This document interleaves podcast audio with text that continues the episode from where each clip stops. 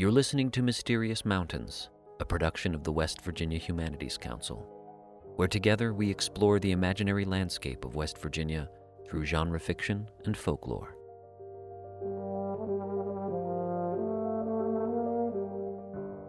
I remember that people used to ask me what I do, and I said I deal in human failure.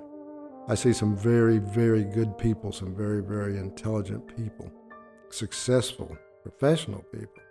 At their very worst, their emotional nadir, the lowest point in their life. I'm joined this episode by Judge Jim Douglas, former Braxton County prosecutor and lawyer with over 40 years of courtroom experience. And for the last few years, he's been a judge on West Virginia's 11th Family Court Circuit in Kanawha County. He's going to share some insight into one of Uncle Abner's rare courtroom dramas. But first, the mystery.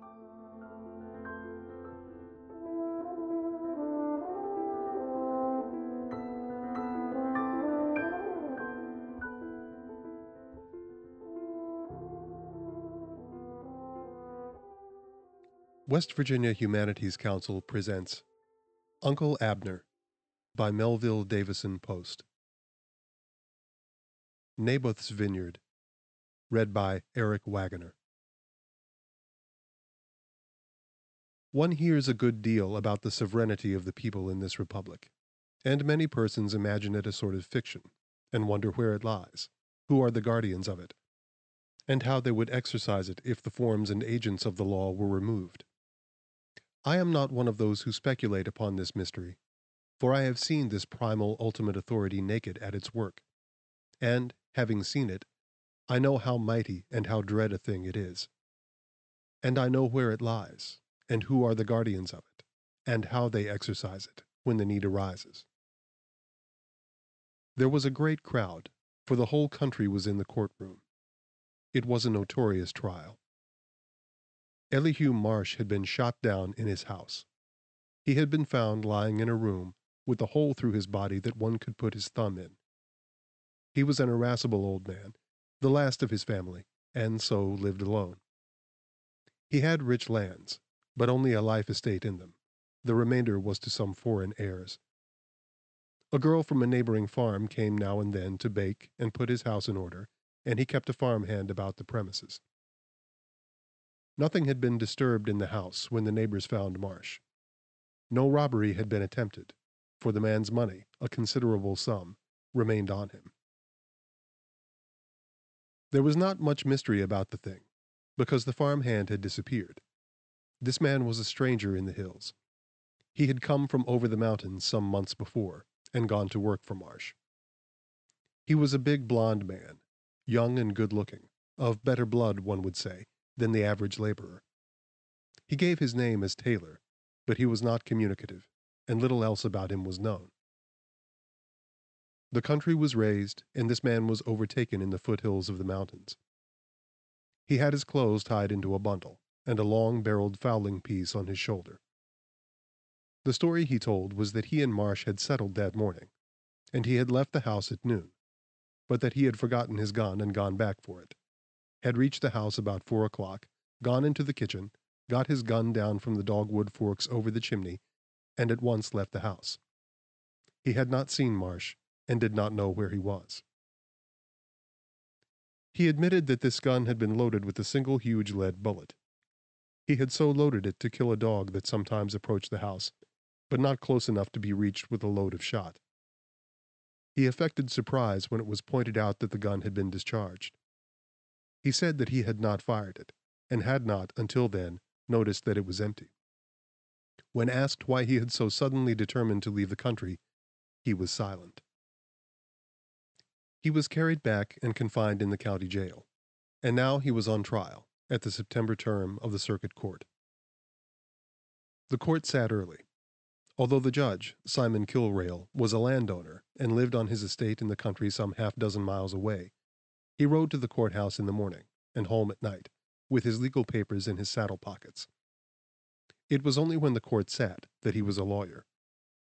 At other times he harvested his hay and grazed his cattle and tried to add to his lands like any other man in the hills. And he was as hard in a trade and as hungry for an acre as any. It was the sign and insignia of distinction in Virginia to own land.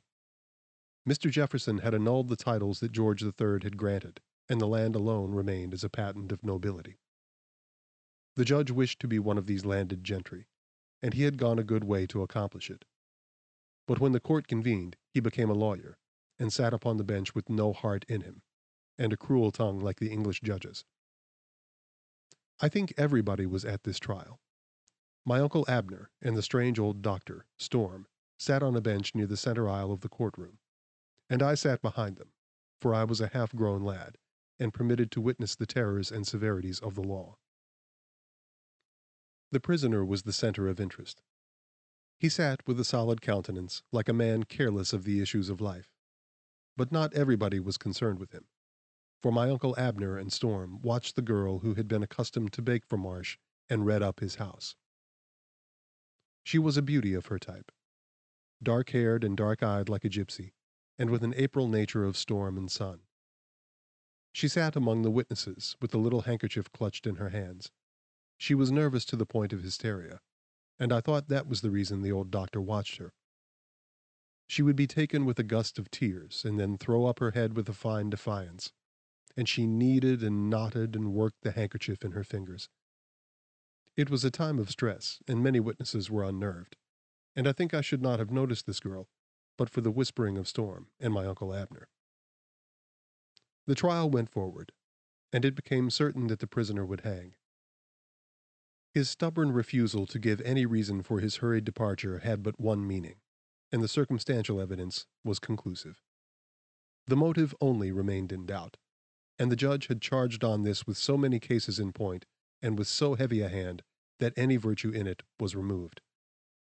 The judge was hard against this man, and indeed there was little sympathy anywhere, for it was a foul killing, the victim an old man, and no hot blood to excuse it. In all trials of great public interest, where the evidences of guilt overwhelmingly assemble against a prisoner, there comes a moment when all the people in the courtroom, as one man, and without a sign of the common purpose, agree upon a verdict. There is no outward or visible evidence of this decision, but one feels it, and it is a moment of the tensest stress. The trial of Taylor had reached this point, and there lay a moment of deep silence, when this girl sitting among the witnesses suddenly burst into a very hysteria of tears. She stood up, shaking with sobs, her voice choking in her throat, and the tears gushing through her fingers. What she said was not heard at the time by the audience in the courtroom, but it brought the judge to his feet and the jury crowding about her, and it broke down the silence of the prisoner and threw him into a perfect fury of denials. We could hear his voice rise above the confusion, and we could see him struggling to get to the girl and stop her. But what she said was presently known to everybody, for it was taken down and signed, and it put the case against Taylor, to use a lawyer's term, out of court. The girl had killed Marsh herself, and this was the manner and the reason of it. She and Taylor were sweethearts and were to be married. But they had quarreled the night before Marsh's death, and the following morning Taylor had left the country. The point of the quarrel was some remark that Marsh had made to Taylor touching the girl's reputation. She had come to the house in the afternoon, and finding her lover gone, and maddened at the sight of the one who had robbed her of him, had taken the gun down from the chimney and killed Marsh. She had then put the gun back into its place and left the house. This was about two o'clock in the afternoon, and about an hour before Taylor returned for his gun. There was a great veer of public feeling with a profound sense of having come at last upon the truth, for the story not only fitted to the circumstantial evidence against Taylor, but it fitted also to his story, and it disclosed the motive for the killing. It explained, too, why he had refused to give the reason for his disappearance. That Taylor denied what the girl said and tried to stop her in her declaration meant nothing except that the prisoner was a man, and would not have the woman he loved make such a sacrifice for him. I cannot give all the forms of legal procedure with which the closing hours of the court were taken up, but nothing happened to shake the girl's confession. Whatever the law required was speedily got ready, and she was remanded to the care of the sheriff in order that she might come before the court in the morning. Taylor was not released, but was also held in custody, although the case against him seemed utterly broken down. The judge refused to permit the prisoner's counsel to take a verdict. He said that he would withdraw a juror and continue the case. But he seemed unwilling to release any clutch of the law until someone was punished for this crime. It was on our way, and we rode out with the judge that night. He talked with Abner and Storm about the pastures and the price of cattle, but not about the trial, as I hoped he would do, except once only, and then it was to inquire why the prosecuting attorney had not called either of them as witnesses, since they were the first to find Marsh, and Storm had been among the doctors who examined him. And Storm had explained how he had mortally offended the prosecutor in his canvass by his remark that only a gentleman should hold office. He did but quote Mr. Hamilton, Storm said, but the man had received it as a deadly insult, and thereby proved the truth of Mr. Hamilton's expression, Storm added. And Abner said that as no circumstance about Marsh's death was questioned, and others arriving about the same time had been called, the prosecutor doubtless considered further testimony unnecessary. The judge nodded, and the conversation turned to other questions.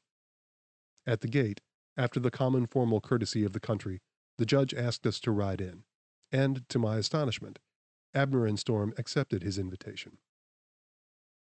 I could see that the man was surprised, and I thought annoyed, but he took us into his library.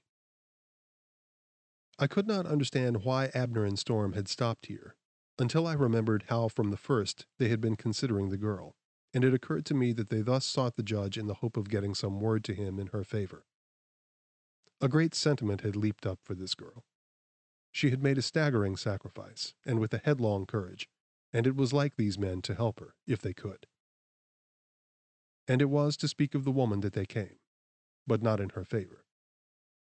And while Simon Kilrail listened, they told this extraordinary story. They had been of the opinion that Taylor was not guilty when the trial began, but they had suffered it to proceed in order to see what might develop. The reason was that there were certain circumstantial evidences, overlooked by the prosecutor, indicating the guilt of the woman and the innocence of Taylor. When Storm examined the body of Marsh, he discovered that the man had been killed by poison and was dead when the bullet was fired into his body. This meant that the shooting was a fabricated evidence to direct suspicion against Taylor. The woman had baked for Marsh on this morning, and the poison was in the bread, which he had eaten at noon. Abner was going on to explain something further when a servant entered and asked the judge what time it was. The man had been greatly impressed, and he now sat in a profound reflection. He took his watch out of his pocket and held it in his hand. Then he seemed to realize the question and replied that his watch had run down. Abner gave the hour and said that perhaps his key would wind the watch. The judge gave it to him, and he wound it and laid it on the table. Storm observed my uncle with what I thought a curious interest, but the judge paid no attention. He was deep in his reflection and oblivious to everything. Finally, he roused himself and made his comment. This clears the matter up, he said. The woman killed Marsh from the motive which she gave in her confession, and she created this false evidence against Taylor because he had abandoned her. She thereby avenged herself desperately in two directions. It would be like a woman to do this, and then regret it and confess. He then asked my uncle if he had anything further to tell him, and although I was sure that Abner was going on to say something further when the servant entered, he now replied that he had not, and asked for the horses. The judge went out to have the horses brought, and we remained in silence. My uncle was calm, as with some consuming idea, but Storm was as nervous as a cat. He was out of his chair when the door was closed, and hopping about the room looking at the law books standing on the shelves in their leather covers. Suddenly he stopped and plucked out a little volume. He whipped through it with his forefinger, smothered a great oath, and shot it into his pocket. Then he crooked his finger to my uncle, and they talked together in a recess of the window until the judge returned. We rode away. I was sure that they intended to say something to the judge in the woman's favor, for, guilty or not, it was a fine thing she had done to stand up and confess. But something in the interview had changed their purpose.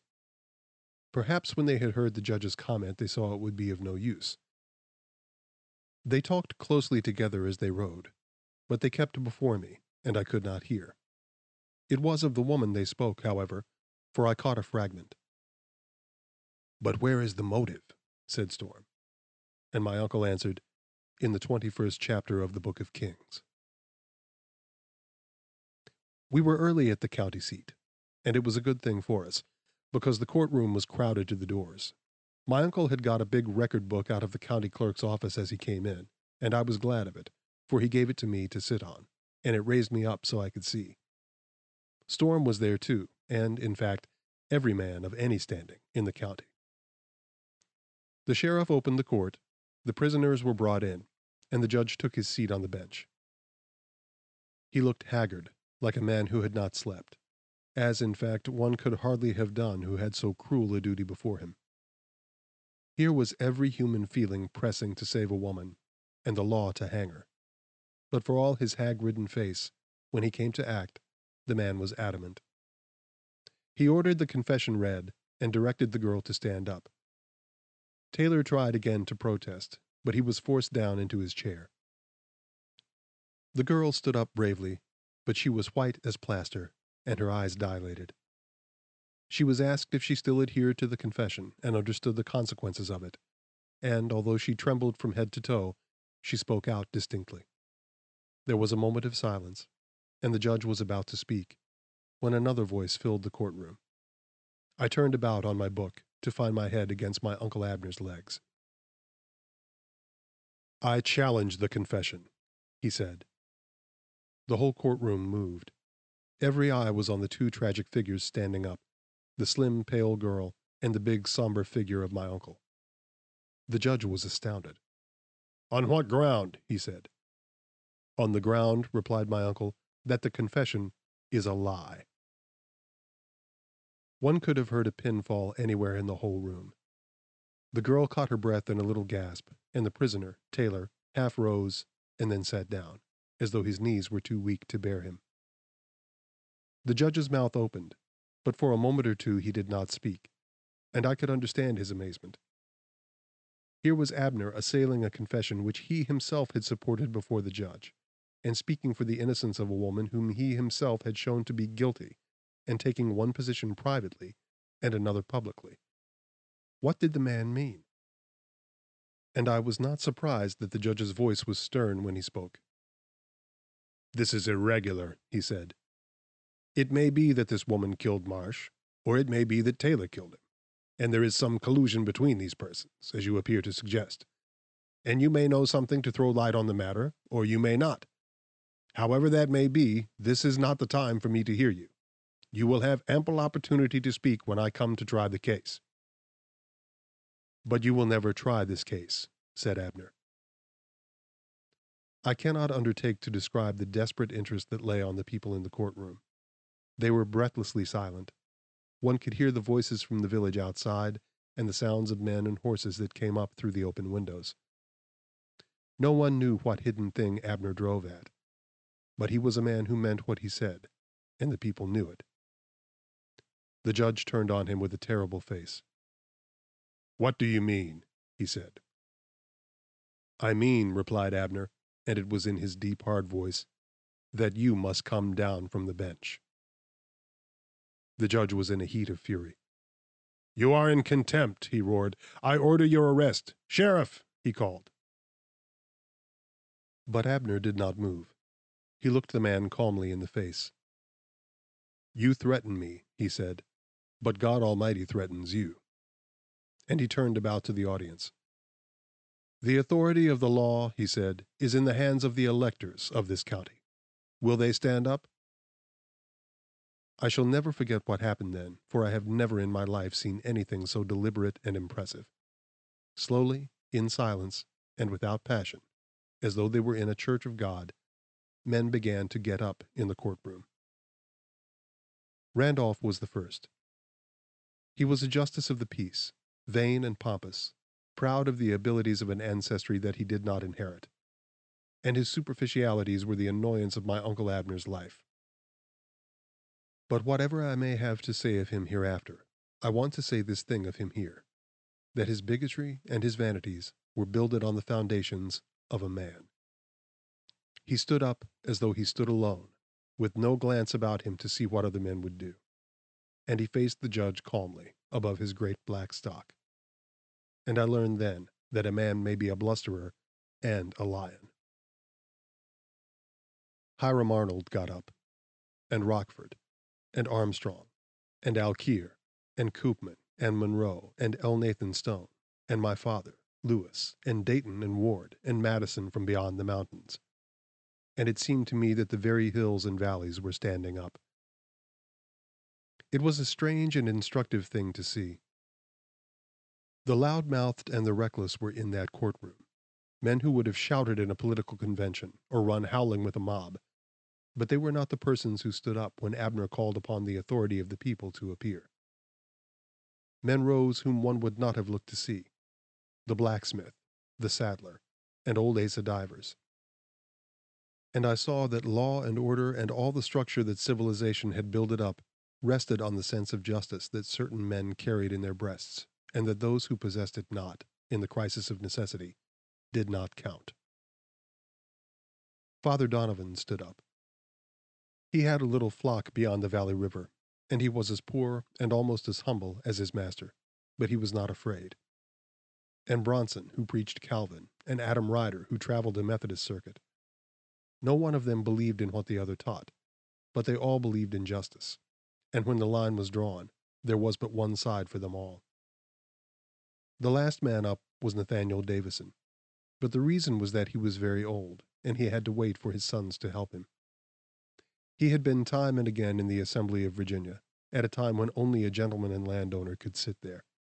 He was a just man, and honorable, and unafraid. The judge, his face purple, made a desperate effort to enforce his authority.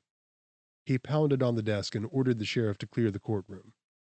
But the sheriff remained standing apart. He did not lack for courage, and I think he would have faced the people if his duty had been that way. His attitude was firm, and one could mark no uncertainty upon him. But he took no step to obey what the judge commanded. The judge cried out at him in a terrible voice I am the representative of the law here. Go on. The sheriff was a plain man, and unacquainted with the nice expressions of Mr. Jefferson, but his answer could not have been better if that gentleman had written it out for him. I would obey the representative of the law, he said, if I were not in the presence of the law itself. The judge rose. This is revolution, he said. I will send to the governor for the militia. It was Nathaniel Davisson who spoke then. He was very old, and the tremors of dissolution were on him, but his voice was steady. Sit down, Your Honor, he said. There is no revolution here, and you do not require troops to support your authority. We are here to support it if it ought to be lawfully enforced.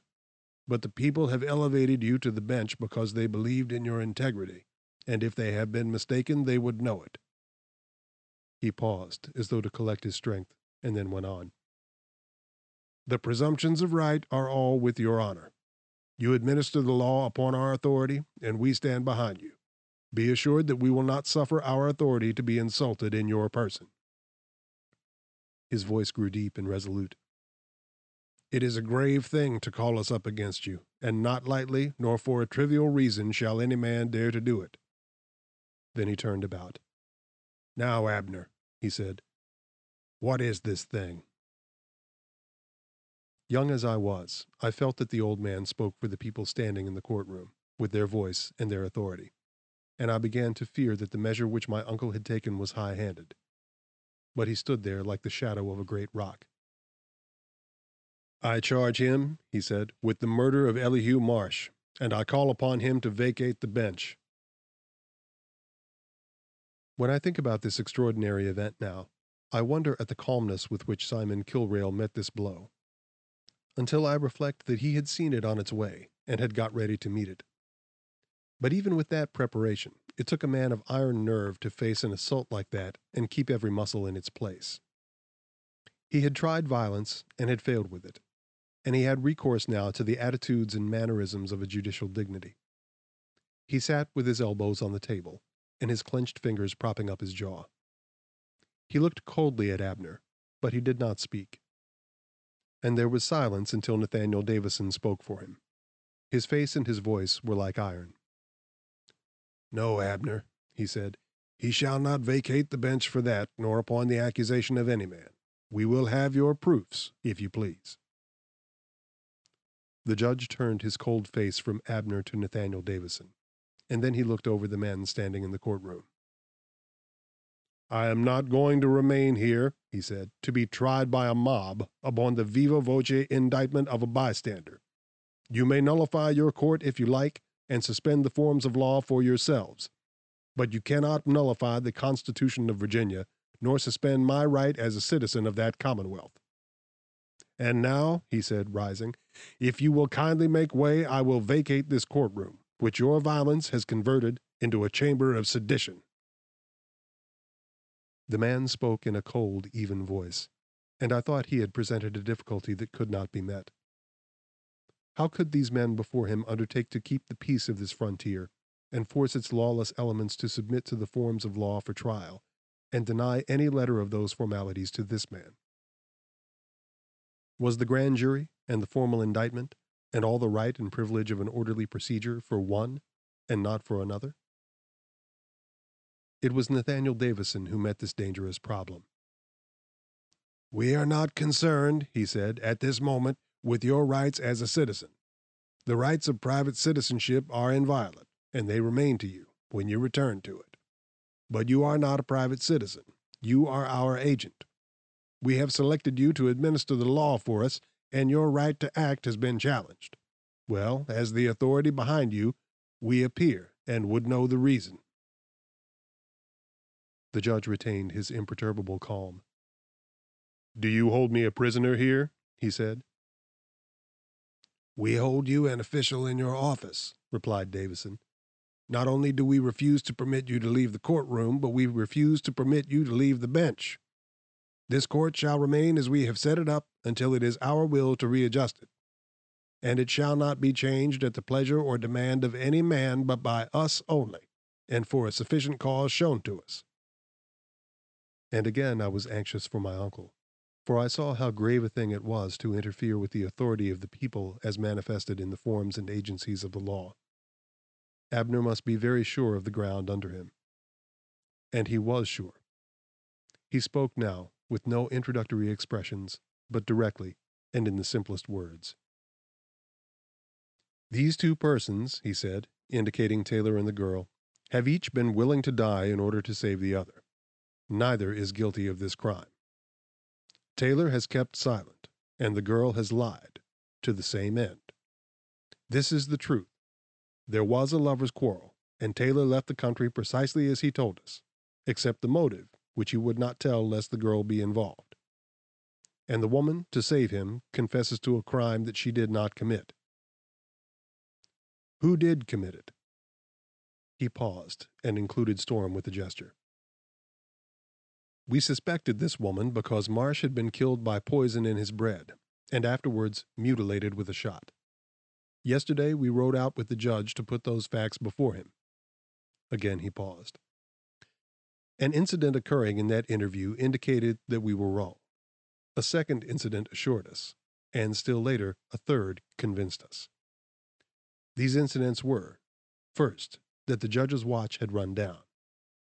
Second, that we found in his library a book with all the leaves in it uncut, except at one certain page. And third, that we found in the county clerk's office an unindexed record in an old deed book. There was deep quiet, and he went on. In addition to the theory of Taylor's guilt or this woman's, there was still a third. But it had only a single incident to support it, and we feared to suggest it until the others had been explained. This theory was that someone, to benefit by Marsh's death, had planned to kill him in such a manner as to throw suspicion on this woman who baked his bread. And, finding Taylor gone, and the gun above the mantel, yielded to an afterthought to create a further false evidence. It was overdone. The trigger guard of the gun and the recoil caught in the chain of the assassin's watch and jerked it out of his pocket. He replaced the watch, but not the key which fell to the floor, and which I picked up beside the body of the dead man. Abner turned toward the judge. And so, he said, I charge Simon Kilrail with this murder, because the key winds his watch, because the record in the old deed book is a conveyance by the heirs of Marsh's lands to him at the life tenant's death, and because the book we found in his library is a book on poisons, with the leaves uncut, except at the very page describing that identical poison with which Elihu Marsh was murdered. The strained silence that followed Abner's words was broken by a voice that thundered in the courtroom. It was Randolph's. Come down, he said. And this time Nathaniel Davisson was silent. The judge got slowly on his feet. A resolution was forming in his face, and it advanced swiftly. I will give you my answer in a moment, he said. Then he turned about and went into his room behind the bench. There was but one door, and that opening into the court, and the people waited. The windows were open, and we could see the green fields, and the sun, and the far off mountains, and the peace and quiet and serenity of autumn entered. The judge did not appear. Presently, there was the sound of a shot from behind the closed door. The sheriff threw it open, and upon the floor, sprawling in a smear of blood, lay Simon Kilrail, with a dueling pistol in his hand.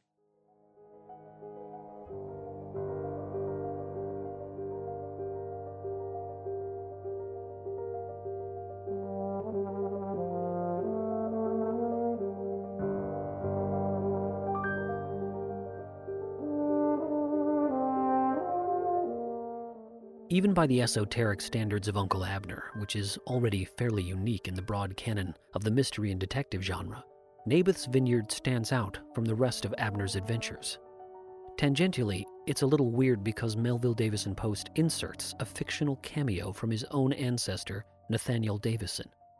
As we mentioned a while back in episode 1, Post has a habit of citing his colonial pedigree in the Abner stories, and much of it looks to be a little made up.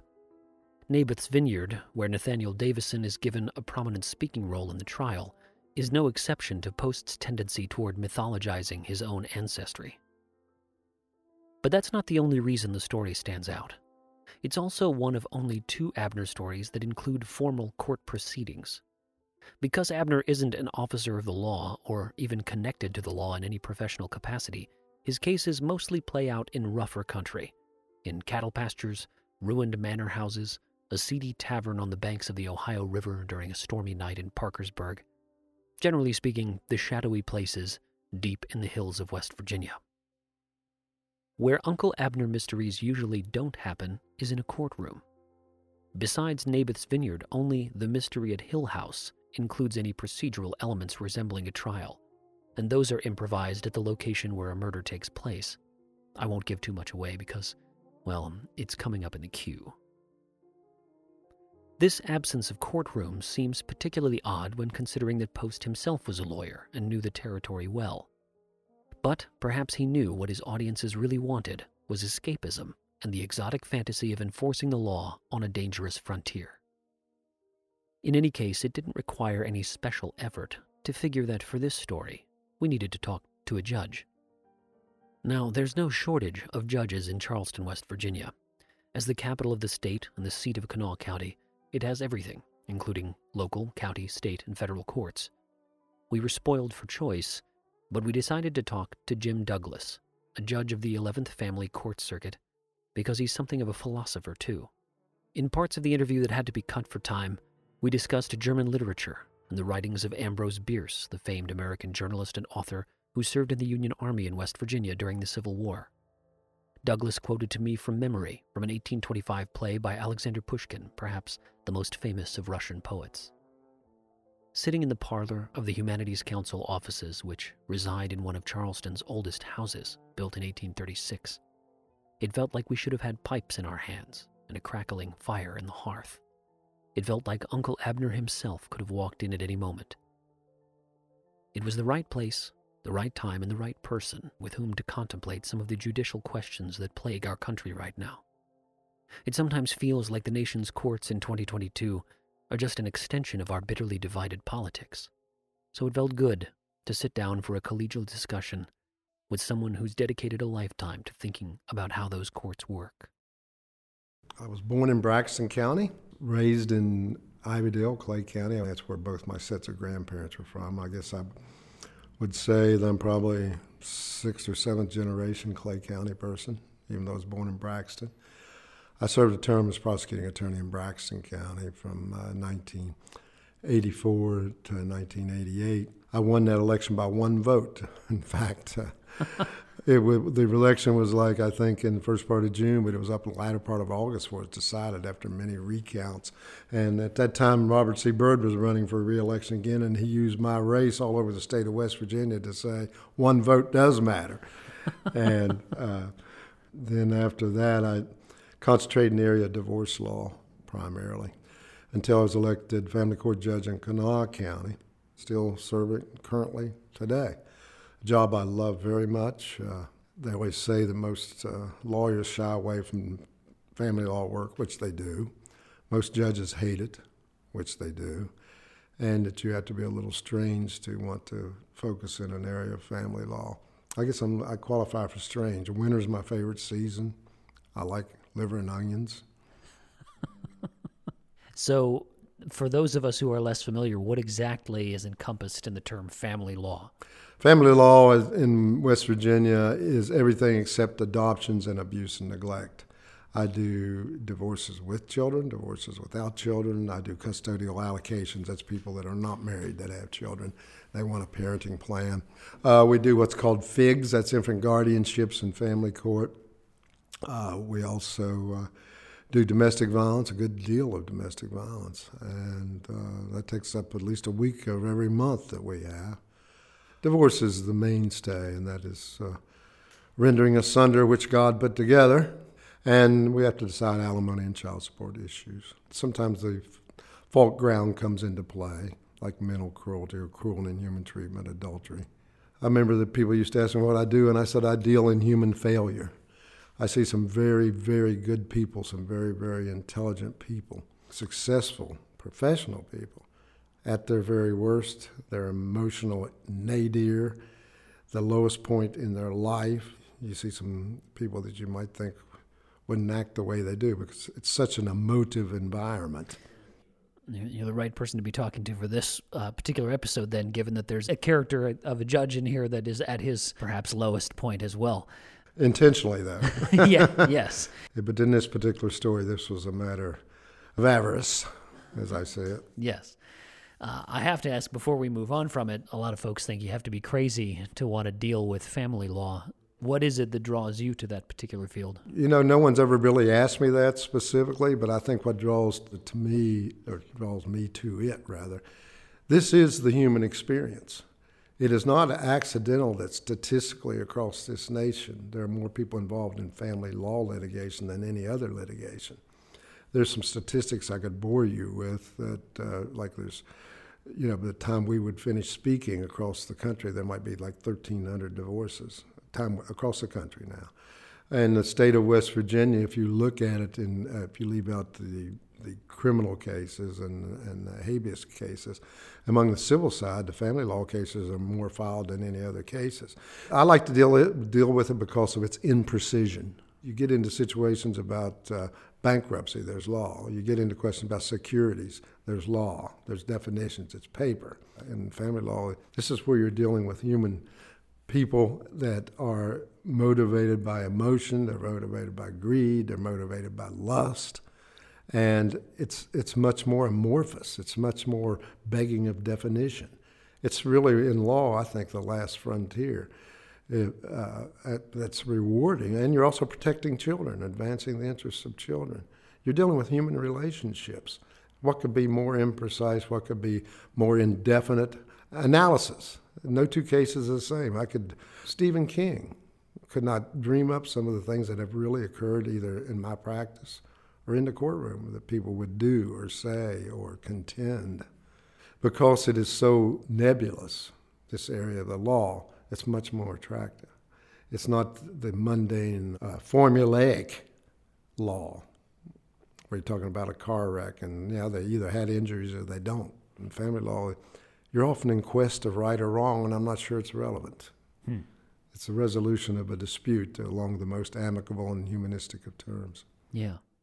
It's interesting that you bring that up because the sort of truth is stranger than fiction uh, angle because I know that's something that Melville Davidson Post himself was up against on multiple occasions, especially with his first couple of books for the Randolph Mason stories about a lawyer, an unscrupulous lawyer, people attacked him for bringing up these sort of grisly scenarios or these uh, bizarre cases. And he said, Listen, I've got a court case to back up every single one of these. No, that's absolutely true. But there is a lot to unpack in this particular story, and it's, uh, it's a very powerful argument for judicial and jury process. And very relevant, too, Kyle, if I can interrupt you. It's relevant. You, you pointed out here that, you know, and given all the publicity it's been about the courts in the last two years, it's uh, very apropos. Absolutely.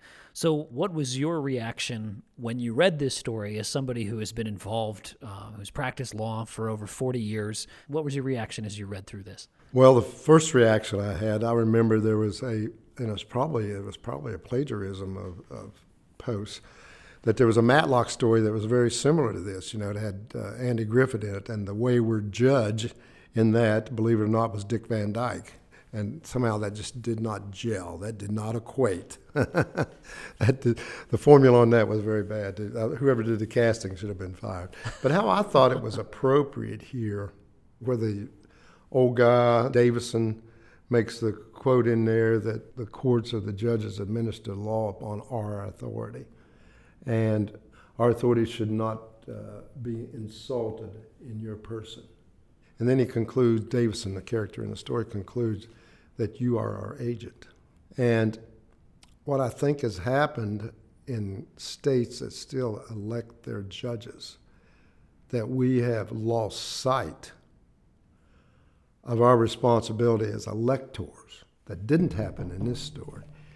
Uh, when we elevate persons to the court in this state, okay, who do not have the credentials or the experience to be there. I think we have really abrogated our responsibility when we don't take that seriously. And there's a tremendous amount of power. Judges have a tremendous amount of power they can uh, render unconstitutional the act of the legislature. They can render unconstitutional an act of the governor. Nobody renders them unconstitutional. In essence, you're saying that we don't treat this in, enough like the elected position that it is. Uh, that is a succinct and apt way of putting it. Yes. That's my opinion. I think we can kind of keep going in that vein. This idea of of how to hold judiciaries accountable. We have in this case, we have this corrupt judge, and Abner deals with Judge Simon Kilrail by calling upon the authority of the people themselves in this very direct way that he summons this help uh, is more likely to happen in the 1850s than than it is today, as you point out. But what checks and protections do we have here in West Virginia to protect against corruption in the judiciary, for example? Well, there is the institution that's uh, called the Judicial Investigation Commission that governs the ethical conduct of judges. There's a lot of things judges can or can't do. For instance, I can't appear at, with a candidate to get a picture. Okay. I can't come out publicly on, uh, or at least there's some, there's a case called White versus Minnesota that came from the United States Supreme Court in 1982 that says judges can give positions on uh, events of the day. But if it's an event that's likely to come in front of you, and you know how you discern that, I don't know. It's a case by case analysis. I can't give uh, opinions on that. Example B, I, I couldn't say, well, uh, any woman that comes in front of me that's had an abortion, she's not going to get a fair shake from me. I mean, that's what you imply if you say something along that line. Uh-huh. But if there's some of the other, and you know, I'm not giving my personal position, I'm just giving you an example. Or if uh, someone says, uh, on the other hand, if you ask about capital punishment, I can say with impunity that I can either for or against capital punishment. One, I don't have the power to sentence anybody to death. okay. Okay. Now, it used to be we couldn't give any of that whatsoever. Okay, we can't really contribute to we can't contribute to political candidates. I can go to a political function, but I cannot give a speech in support of a candidate or give a speech really other than my own candidacy. And of course, we have to watch what we do. probably don't have to, to, tell you about this, but I can't be hanging out at gambling casinos. Uh, or if I have a business, I've got a business that I spent half my time with and half time with the judiciary. That's not good. I can't be in another business. So there's a restriction. There's, your, your life's in a goldfish bowl. We give up a lot to serve the public as a judge. You give up quite a bit of your freedom, whether or not you know it. As you brought up earlier, one of the uh, electors, I, be- I believe it's Nathaniel Davisson, the character, who says, You administer the law upon our authority. Aside from the act of electing judges, how is the idea of the law stemming from the people expressed in our current judicial system? Do the people have any other influence on it besides electing the judge? Well, they can always appeal certain decisions. Uh, like, for instance, family court decision can be appealed under the current arrangement to the circuit court. Like, for instance, here I'm in Kanawha County. If I issue a decision, then the public has a right to appeal it to the circuit judge. If you don't like what the circuit judge did, then you have a right to appeal to the West Virginia Supreme Court of Appeals. It ends there because that's usually a state court issue. The greatest thing they do, they wield the power of the ballot box. See, there's supposed to be two places in American democracy, or republic rather, that all of us are supposed to be equal. One is at the ballot box. My vote is supposed to be the same as your vote. Now, given you know, one of the most important cases the Supreme Court of the United States ever had, I could ask you whatever you'd think the most important Supreme Court case ever came out was. You probably mentioned Brown versus Board of Education, Topeka, Kansas. You maybe mentioned Miranda versus Arizona. Possibly, you might say Gideon versus Wainwright. You might say the Obergefell decision involving uh, gay rights. I mean, any of those big name cases. But I think it was Justice Hugo Black that said the single most important case the United States Supreme Court had in his career, I think it was Black or Blackmun, I can't remember. And I agree, is a case called Baker versus Carr that came out of the state of Tennessee. And that's where it said one man's vote must equal another man's vote anywhere in the legislative process. Doesn't apply to judges as much. That means if you live in Kanawha County and I live in Clay County, and there's a difference of about 40,000 people, but we each vote and elect just one person to the West Virginia House of Delegates then that means my vote as a person among the 10,000 is worth more than your diluted vote among the people 40,000 in Kanawha, 50,000 in Kanawha County, 40,000 difference. Okay? So, and I'm just using those figures to illustrate the purpose. So, one man's vote has to equal another man's vote. Now, there's a big debate going on whether in the Electoral College that's still true. But that's why the census is so important because we're trying to strive to do that. But there's a series of cases now that say that you can have certain deviations. Midland versus Texas, you have a 15% deviation. Well, that doesn't do us a lot of good. Okay, so what, you know, with the with the census and and whether or not to count illegal immigrants or uh, people that are uh, one generation removed from it, you know, you count those people, that affects a one man, one vote. On the other side, that we're supposed to have equality in our American Republic is in the courtroom. The presumption of innocence is there. We're also to have a jury of our peers. That's 12 people in a criminal case. Since uh, the 80s, we can have in civil cases six. Supposed to be equal all the way, all the way through. But are we? If you can afford a very seasoned lawyer and I have to take a court appointment, are we really equal? If an attorney that's just got out of law school as opposed to somebody maybe that's got to have 30, 40 years under their belt. If you go to that big law firm and uh, engage their services, uh, I know this happens. They go out and they do, especially in the civil end of it, they do, do research. You know, and if you're going to have the case in Randolph County, for example, they might send somebody up there two weeks at a time to you know, get feelings of people in the community about certain subjects. In other words, these potential people that they interview might be in the juror pool, so they know how to structure it. Or they put uh, other money into researching juror decisions in similar cases in the past, doing surveys, phone surveys. So in those cases where I can't afford that, and we have a court appointment, now maybe we allowed a certain money in a court appointment for an expert But are we really on equal footing? I think not. I think in both those areas, that again, I keep saying presumption, it's more a constitutional guarantee of trial by jury of our peers or my vote equaling your vote has been substantially eroded. So, in the courtroom, we do have a constitutional guarantee of a trial by jury. That's Article 3, Section 2 of the U.S. Constitution, and also Sixth Amendment to the Constitution. West Virginia, I always thought had one that was even one up. I think it's Article Article 17, Section 3, where it says the courts of, of the state lie open to the citizens of the state for the redress of their grievances, which I think is you know more expansive, and at least in my my legal interpretation of it. That's the hedge we have against uh, corrupt judges. Now, lawyers, they do what the job they're hired to do. If they find loopholes, they find them.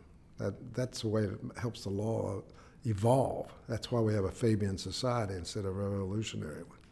But judges are the most subtle of creatures sometimes. For instance, if I, in a case, and, and a judge, as in a case in front of a jury now, I'm not talking about a family court judge, case in front of a jury, I'm not talking about appellate judge, I'm not talking about Supreme Court. I'm talking about a trial in front of a jury. A judge controls the instructions of law that goes to the jury. The judge controls the evidence that goes to the jury. So if a judge has a certain leaning and, he or she's not motivated by the most, the highest of ideals, they can see, well, I think this person should be found guilty or this person should be found innocent, and I'm going to give this instruction, or I'm going to let this evidence in and not let it in. And that may work in their mind subconsciously too. It may not be intentional. Now, there's other times, based on my experience, that I've seen judges will can. That's the first objection I ever made as a practicing attorney. I made an objection when a judge was questioning a witness, and I objected. And I said, "Your Honor, I am objecting." I said, "Your your mannerisms, your question, the nature of your question, and your voice intonation is implying an opinion to the jury on the facts.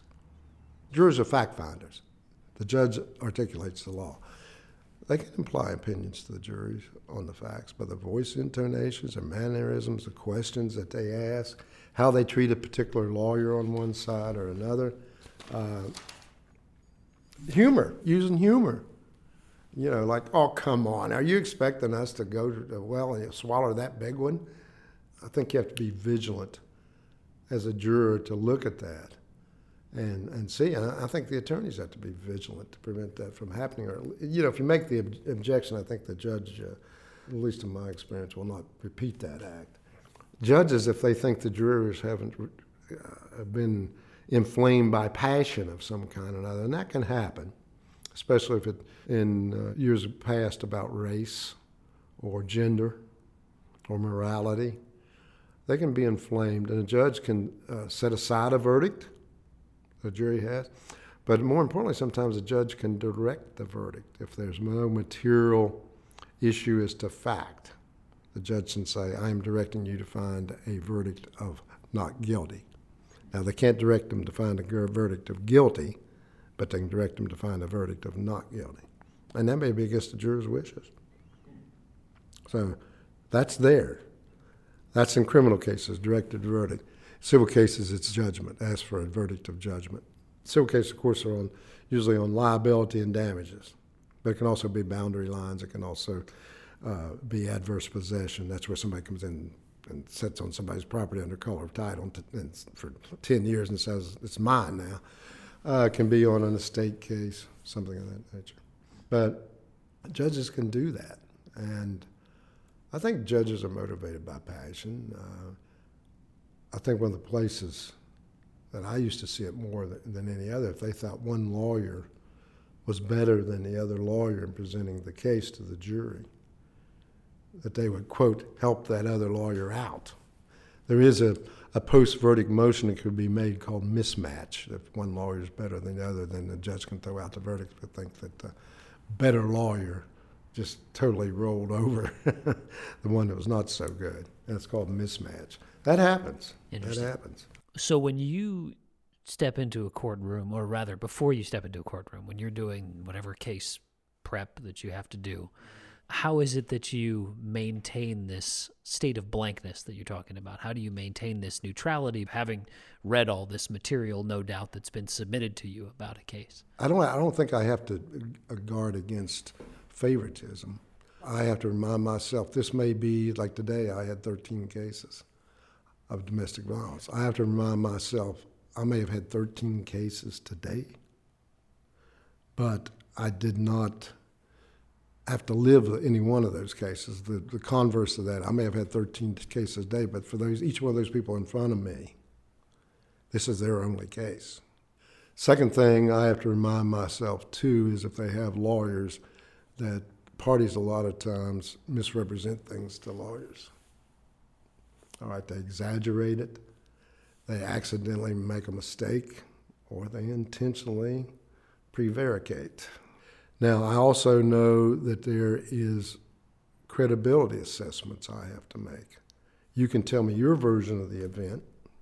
Person could have seen, the other person could have seen the same event and have an entirely different take on it. What makes sense? What would an ordinary person do in this circumstance? Based on my experience. And try to discern the truth on it. Now, every now and then you'll have somebody confess and say, Well, I think he's right. I think I was a mistake, or she was mistaken about that. More often than not, people cling to their version of events with a great deal of stubbornness and obstinacy. So, what do we do in scenarios?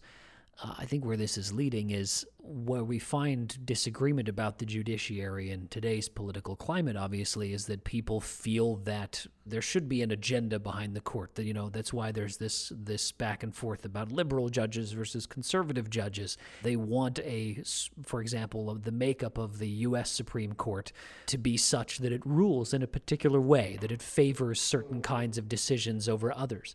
In a scenario like this, where approximately half the country feels one way about how morally the court should rule, and approximately half the country feels the other way.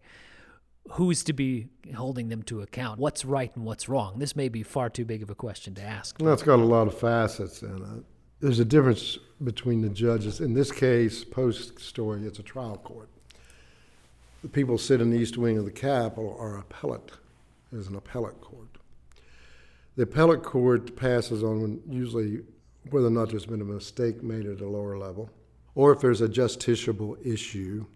Uh, the issue that came up that's probably more relevant is whether or not we can close schools, but we don't close bars during the pandemic. And the appellate courts make policy, and they sometimes, inappropriately, they make law. The courts should never, as a matter of routine and practice, make law. They should pass on the constitutionality of the law. But with that having been said, I always have been uh, what's deemed a loose constructionist as far as the Constitution goes. If we did not have judges, appellate judges, that were trying to right some of the wrongs of society, you would not have had Obergefell. You would not have had Windsor. Those are the two gay rights cases. You would not have had Gideon versus Wainwright, appointed counsel for a criminal defendant you would not have had Miranda versus Arizona with all the Miranda warnings. And you definitely wouldn't have had Brown versus Board of Education of Topeka, Kansas about the racial inequalities in schools. So you have to have those types of judges sometimes on the appellate level. But on the trial level that you have here, they have to apply the law.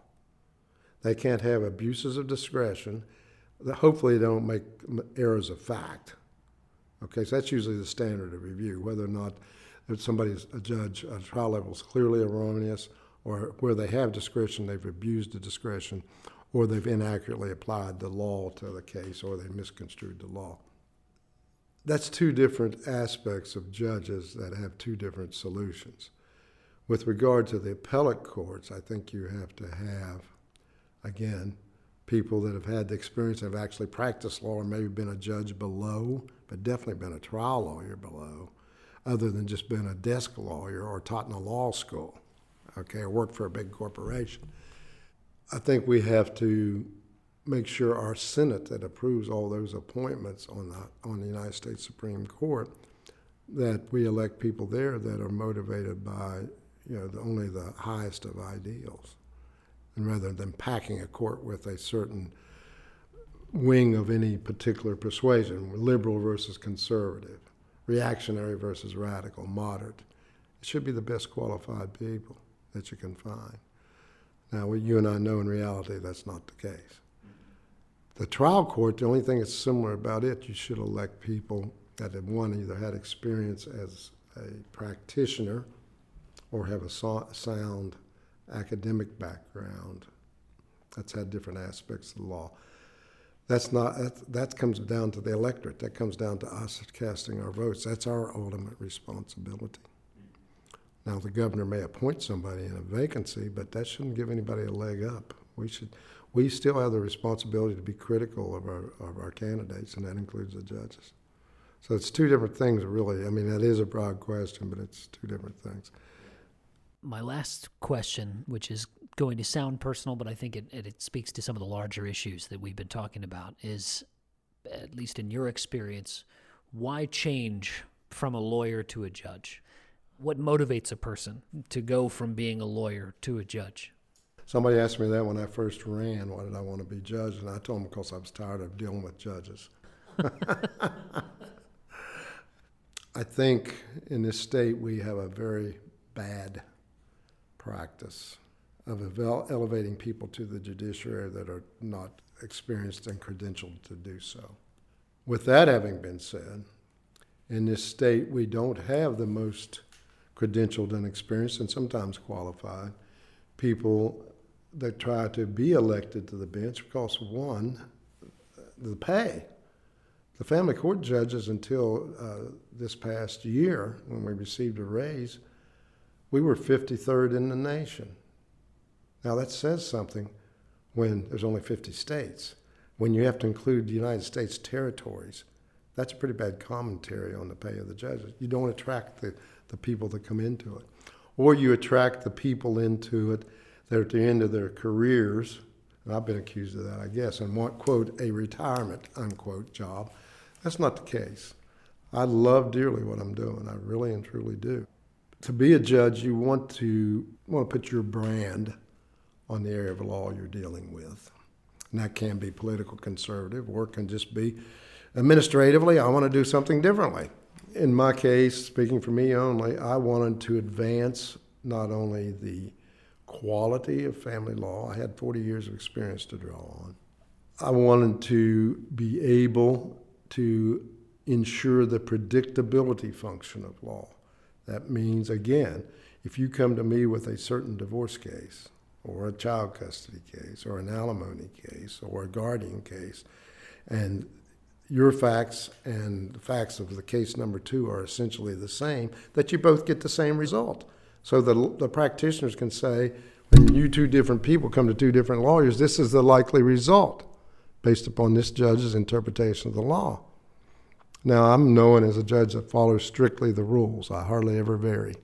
If that's what the case says, I'm sorry, but that's going to be the result. That aids the predictability function of law. That's why I wanted to do it, but also to enhance and to improve the respectability of family law.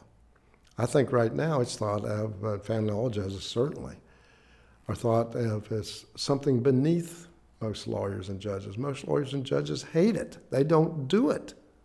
They, and when I was practicing, there were only about 10 or 12 of us in the state that did it on a full time basis.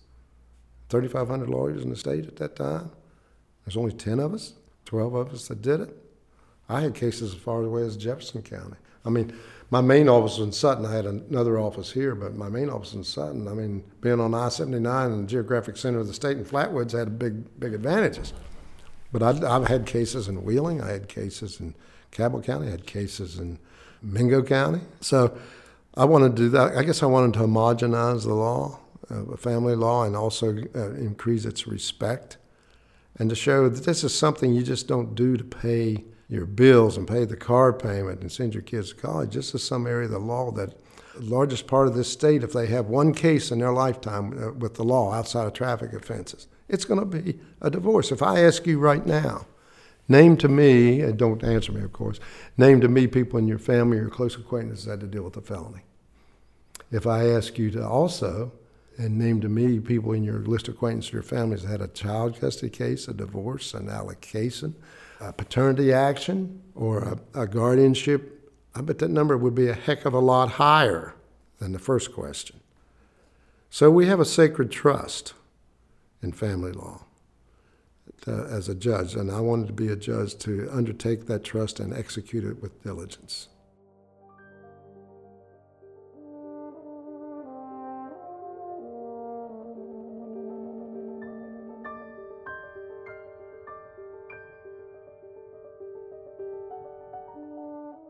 Early in our discussion, Judge Douglas used a phrase that continues to strike me. The duty of the judiciary, he said, is the resolution of a dispute along the most amicable and humanistic of terms. And at the most basic level, he's right. Courts exist to moderate, and when functioning properly, they guarantee the social contract set down by our elected legislatures in a balanced, uniform, constitutional, and ultimately humane way. When we become citizens of our nation, whether through birthright or the immigration process, we enter into an agreement with our fellow citizens to respect their legal rights, their persons, and their property.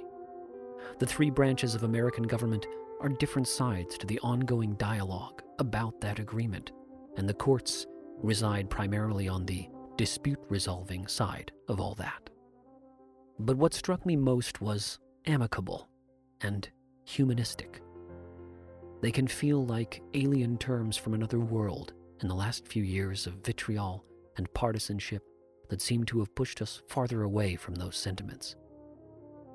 The resolution of a dispute along the most amicable and humanistic of terms feels like a cool breeze in that hot environment. Amicable, meaning that Nobody's out for blood, even if we disagree.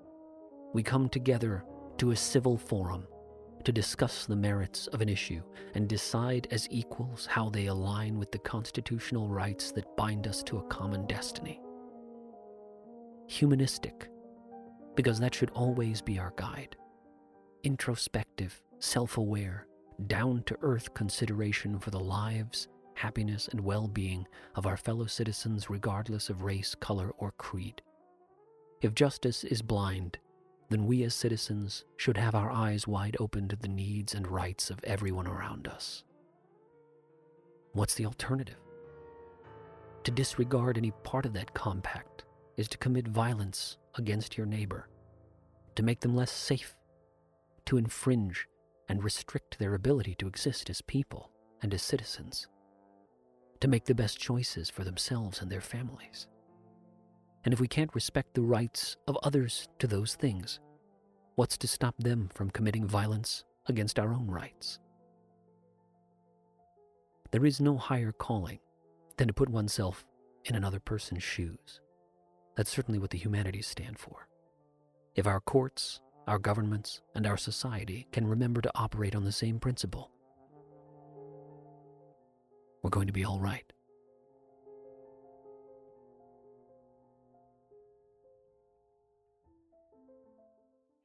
For more episodes of Mysterious Mountains, be sure to subscribe on your favorite podcast app or visit wvhumanities.org for links to our podcast page and more content.